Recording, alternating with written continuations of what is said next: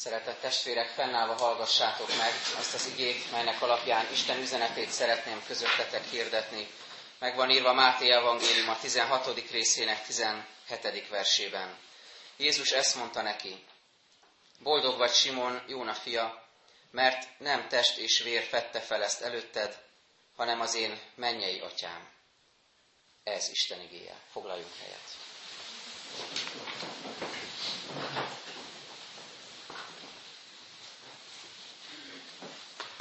Két hete az ifjúsági csoportban a hiányainkról beszélgettünk a fiatalokkal, és én voltam olyan botor, hogy egy átgondolatlan feladatot adtam egy csapat éhes kamasznak, akik pénteken edzésből megérkezve, vagy iskolából és egyéb feladatokból megérkezve beestek az ifi órára. Ugyanis azt mondtam nekik, hogy most mindenki gondoljon a kedvenc ételére. És láttam egy fiatalt, akire éppen rápillantottam, hogy nem mondott semmit, de a testtartása, a gesztusai, az arckifejezése jelezte, hogy ez nem volt jó ötlet. Hogy neki most arra kell gondolnia, amit nem evett meg, és erről beszélgettünk aztán, hogy, hogy bizony van ilyen, amikor az embernek nehéz a hiányairól beszélni.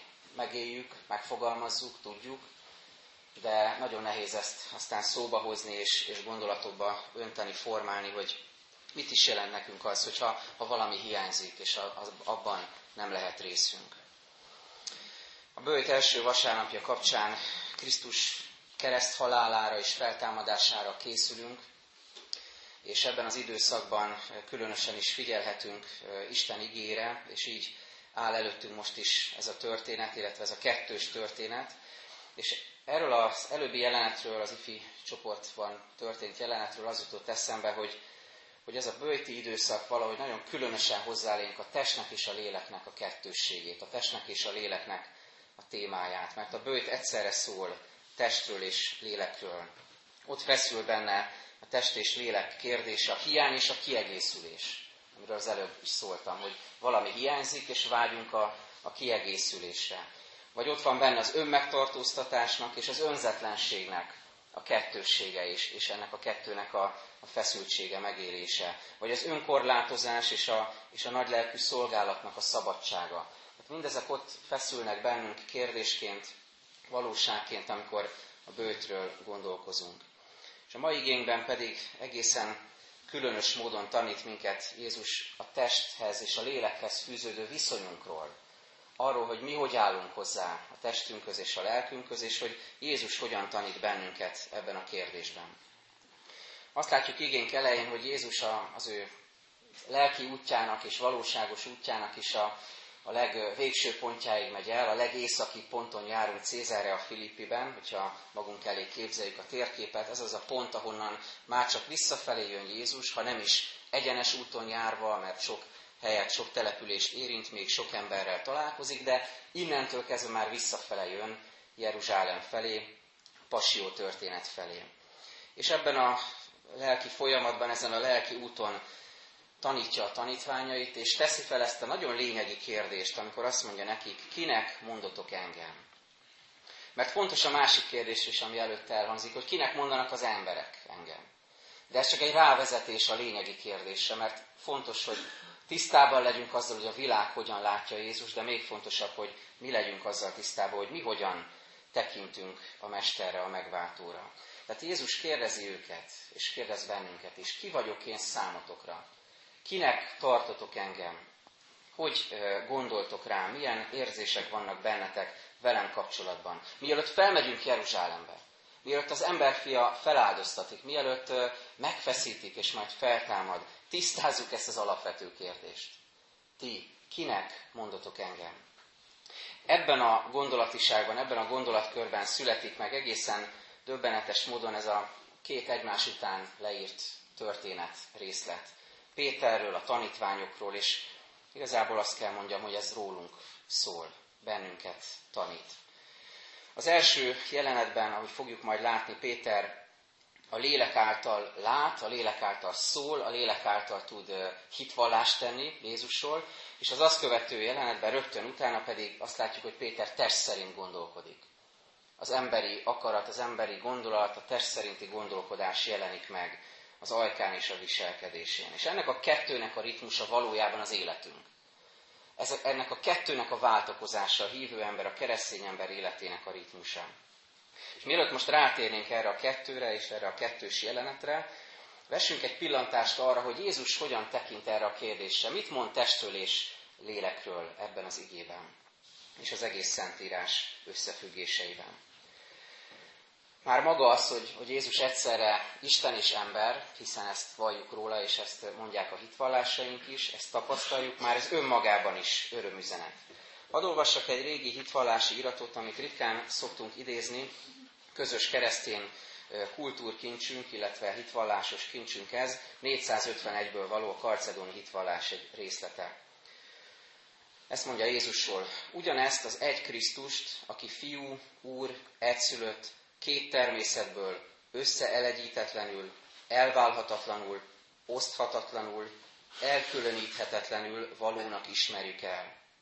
Az egyesülés által semmiképpen sem töröltetett el a természetek különbözősége, sőt, inkább mindegyik természet megtartotta a maga tulajdonságát, és egy szemébe és egy lényegbe egyesült talán kicsit nehéz követni ezt a gondolatmenetet, de azt azért érzékeljük belőle, hogy mennyire komolyan megfogalmazták az egyházatják már egészen korán azt, hogy, hogy Krisztus egyszerre ember és egyszerre Isten. És ez a két természete együtt van jelen, elválaszthatatlanul, de mégis valamilyen módon megkülönböztethető módon. És bizonyos élethelyzetekben az egyik, egyiket, máskor pedig a másikat mutatja meg nekünk Isten Krisztus által.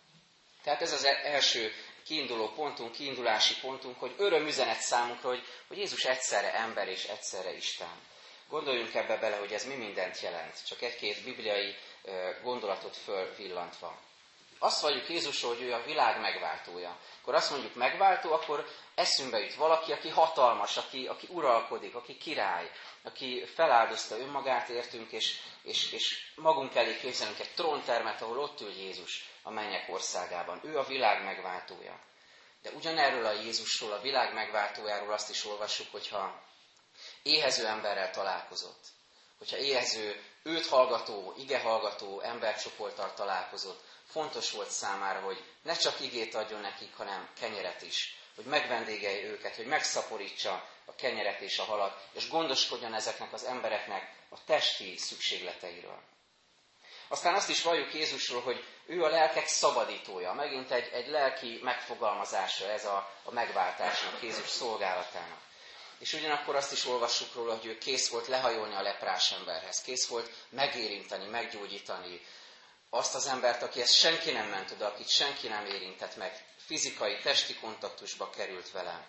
Vagy ugyanígy a vakembert, vagy a bénát, gyermeket, felnőttet kész volt meggyógyítani, nem lelkiesítette el az evangélium üzenetét, hogy csak hinnetek kell bennem, aztán majd a mennybe kerültök, és nem foglalkozom a testetekkel. Igenis foglalkozott az emberek testi valójával is.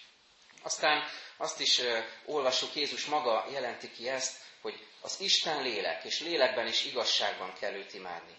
De ugyanígy Jézus az, aki önazonos marad, és, és ezzel az üzenettel párhuzamban irgalmasan engedi, hogy a kételkedő tanítvány, a feltámadás után Tamás megérintse a sebeit. Azt mondja, gyere is, és tedd ide a sebeimbe az ujjaidat, és, és ne légy hitetlen, hanem légy hívő. Nem utasítja előtt, nem mondja neki, hogy hogy lehetsz ennyire hitetlen, hanem közel engedi magához feltámadott Jézus, és a test és a lélek egységét mutatja meg ebben is.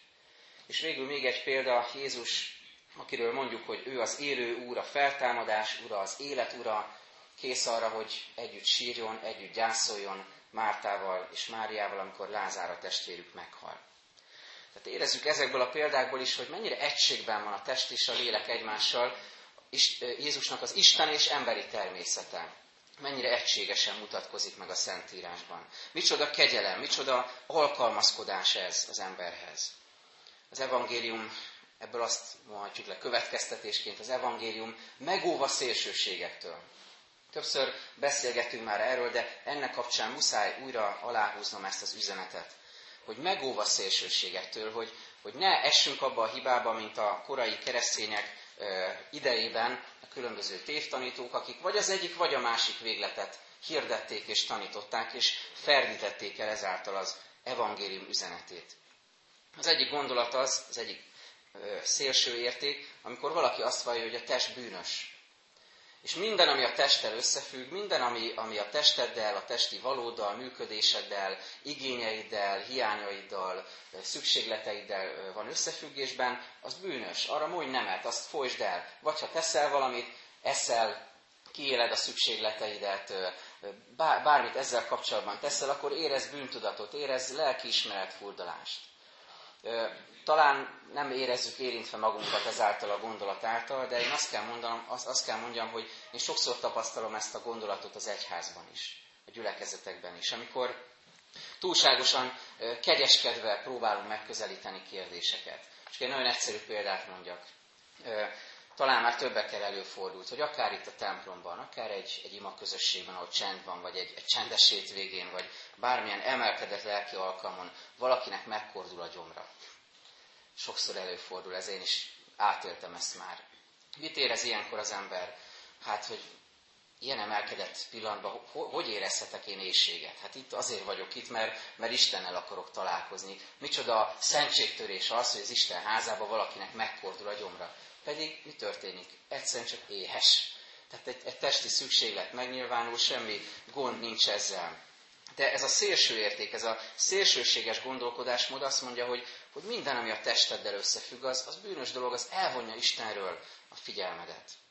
Csak zárójelben, mert már említettem ezt a példát, de ide kívánkozik szintén egyszer szerveztek egy kegyes embereknek elkészített konferenciát, ahol többek között arról a kérdésről folytattak hosszas vitát, hogy szabad-e a keresztény embernek sört inni, és végül arra jutottak, állítólag ez volt a, ennek a konferenciának ez a záró nyilatkozata, hogy szabad sört inni, de csak akkor, ha nem esik jól. Tehát ez a, ez a, gondolat, ez pontosan egybevág azzal, annak a modern megfogalmazódása, hogy hogyan gondolkozik az ember szélsőségesen a testről. Egész biztosan nem ez az Isten akarata. És a másik szélsőség pedig, amikor valaki azt mondja, hogy nem kell a lelki dolgokkal foglalkozni, csak a testtel, csak a, azzal, ami, ami kézzelfogható, ami a, a testi szükségletünk, csak ezzel foglalkozunk. Majd, ha idős leszek, majd, ha nyugdíjas leszek, ha beteg leszek, hogyha krízis helyzetbe kerülök, ha mélységben vagyok, na majd akkor esetleg foglalkozok lelki dolgokkal. Pedig mit mond az ige testvérek? Azt mondja, vagy nem tudjátok-e, hogy a ti testetek a bennetek lakó Szentlélek temploma. Mennyire szép megfogalmazása ez annak, amit, amit a test és a lélek egysége hordoz magában, és amit Krisztus is hirdetett. A ti testetek a bennetek lakozó Szentlélek temploma. Ennek fényében nézzünk tehát rá, ezután a bevezetés után erre a két különösen egybe fonódó jelenetre. Az elsőben ezek közül azt látjuk, hogy Péter lelki módon tud gondolkozni. Amikor Jézus kérdezi őt, hogy és ti kinek mondotok engem, azt mondja erre, nagyszerű hitvallásként, hogy te vagy a Krisztus, az élő Isten fia. Te vagy a Krisztus, az élő Isten fia. Micsoda míves megfogalmazódása ez, és tömör megfogalmazása ez annak, amit Jézusról gondolunk, amit hihetünk. Gyönyörű példája ez a lelki gondolkodásnak, amikor valaki túl tud látni a testen, amikor valaki nem csak egy tanítót lát maga előtt, amikor valaki nem csak egy, egy csodatévő embert lát maga előtt, hanem túl lát rajta, és a, a lélek kijelenti neki, hogy ez a Jézus, a Krisztus, vagyis a megváltó, az élő Isten fia.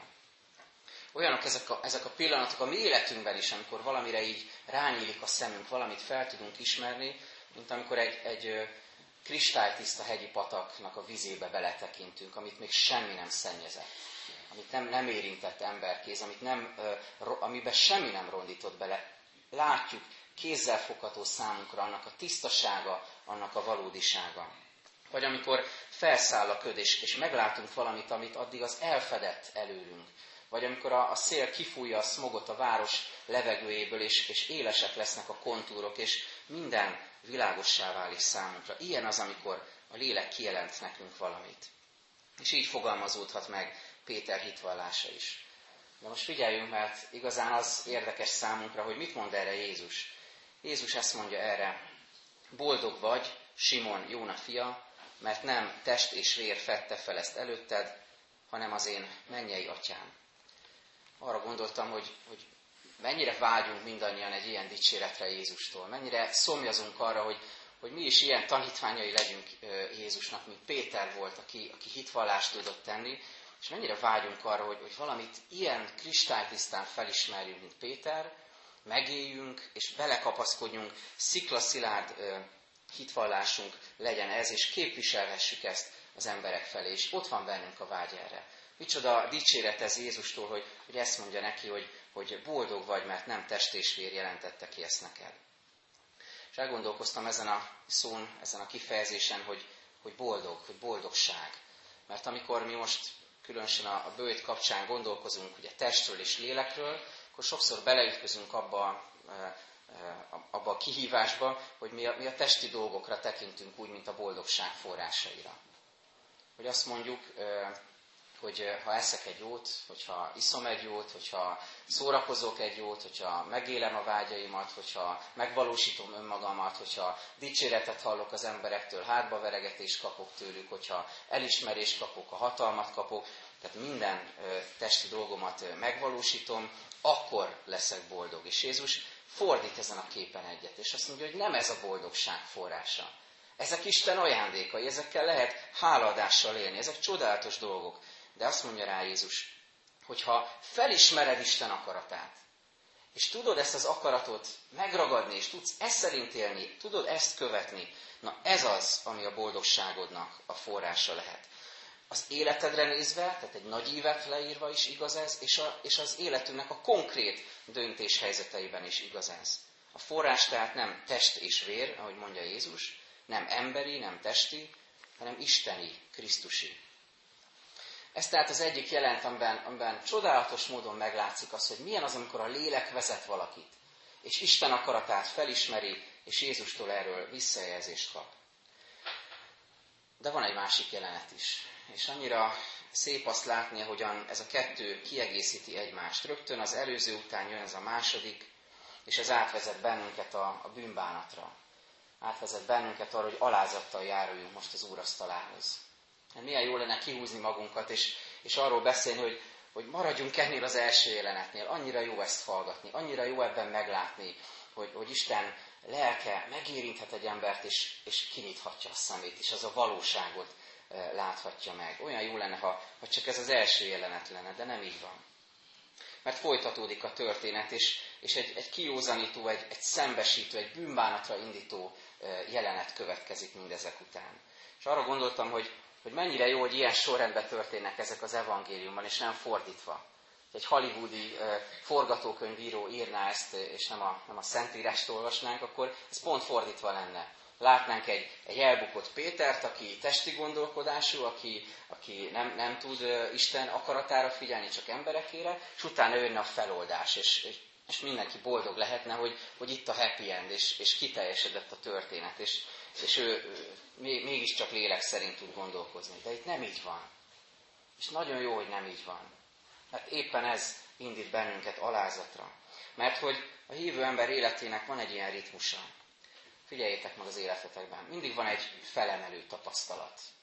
Ez lehet gyerekkorunktól kezdve egy bizonyosság, egy, egy tapasztalás, egy érzés, egy, egy istenélmény, egy, egy konkrét megtapasztalás Istennel kapcsolatban, ami fölemel. Ez lehet egy vasárnapi Isten tisztelet. Lehet, amikor otthon kinyitod a Bibliát, és, és azt mondod, hogy ez nekem szólt. Milyen jó, hogy ezt mondta Isten.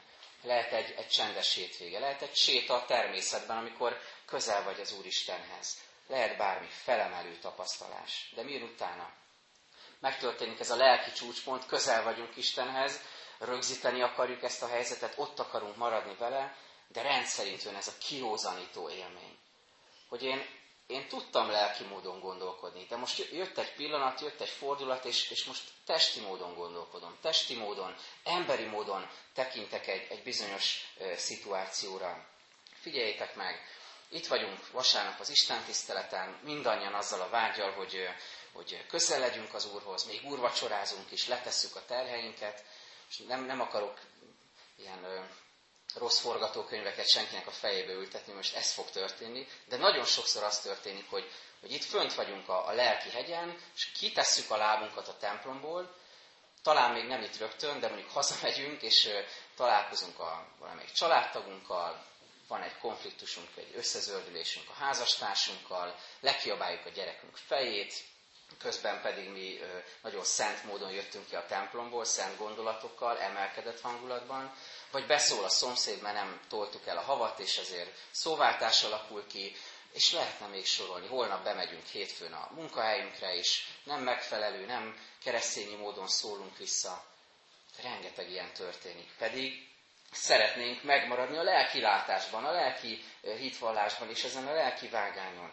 És nagyon sokszor elkövetkezik mégis ez a testi tapasztalás. De nem kellene így lennie, és, és Krisztus szeretné az életünket egy olyan ritmusra állítani, amikor egyre kevesebb jön el ez a testi gondolkodás és ez a, ez a testi emberi látás. Azt mondja Péternek Jézus válaszképpen, hogy nem Isten akaratára ügyelsz, hanem az emberekére. Mi történik? Péter hitvallást tesz Jézusról, és azt mondja, te vagy a Krisztus, az élő Isten fia. Következő jelenetben pedig próbálja őt mentegetni. Nem fogsz meghalni, nem kell téged feláldozni, nem kell neked keresztre menni. Ez, ez ugye a testi, az emberi megközelítés. Nem kell mindennek megtörténnie. Sőt, azt olvasjuk, Péter félrevonta Jézust, és feddeni kezdte őt. Isten mentsen, Uram! Ez nem történhet meg veled. Milyen sokszor történik ez a mi életünkben, és az emelkedettségből nagyon könnyen át tudunk zuhanni, át tudunk kattani ebbe a testi gondolkodásba. De mi a konklúzió, testvérek, most ahogy az úrvacsorához közelítünk? A konklúzió az, hogy minden élethelyzet döntéshelyzet.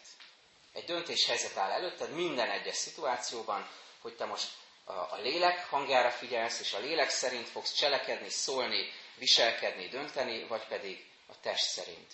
Egy-két példát mondva csak, egy-két szembeállítást említve. A könnyebb utat választod, ami már bejáratott, ami, amit már jártál, amiről tudod, hogy, hogy működik, és rutinszerűen azt választod, mert kevesebb konfliktussal jár, vagy pedig Isten akaratát keresed, és az ő útját követed. Aggodalmaskodsz az anyagiak miatt, a családodban, vagy éppen a, a gyülekezetben, a rábízottak körében, hogy hogy lesz ez, vajon, hogyha most adakozok egy bizonyos összeget Isten dicsőségére, vajon hogy fogok kijönni majd a hó végén, stb. Tehát ilyen aggodalmaskodó gondolataid vannak, vagy pedig tudod az életedet Istenre bízni, és Isten iránti bizalommal kezelni a pénzügyeidet is. A kényelem szeretetben maradsz meg, vagy pedig megint a bőthöz kapcsolódó gondolat, vagy pedig tudsz a, a kényelmi zónádon egy kicsit túllátni és megindulni a másik ember felé, átlépni önzetlen módon a saját határaidat. Vagy az életben csupán a kézzel fogható és megemészhető dolgokat látod, az ételt, az italt, a ruházatot és a testtel összefüggő dolgokat, vagy túl tudsz látni ezen, meglátva, hogy az élet sokkal több ennél.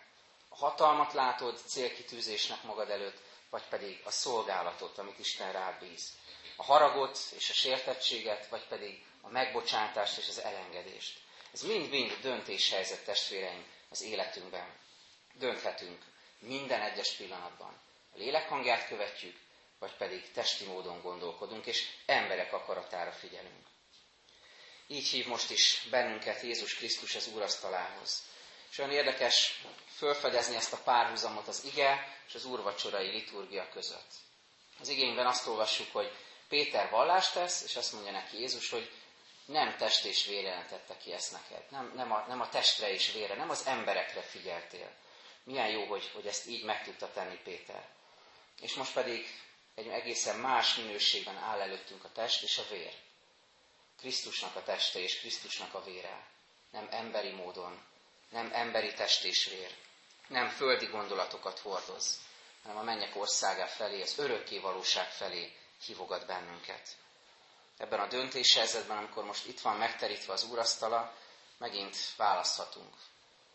Hogy mentegetem magamat, igazolom magamat, nem is vagyok én olyan rossz ember, nem is tettem annyi rossz dolgot, nem, nincs nekem szükségem erre, nincs nekem szükségem Isten kegyelmére. Vagy pedig alázattal beismerem, hogy egyikünk sem különb a másiknál, mindannyiunknak Krisztus kegyelmére van szükségünk, az ő bűnbocsátó kegyelmére. Így hívogat most bennünket az ige, ahogyan Pálapostól is megfogalmazta az úrvacsora szereztetési igében.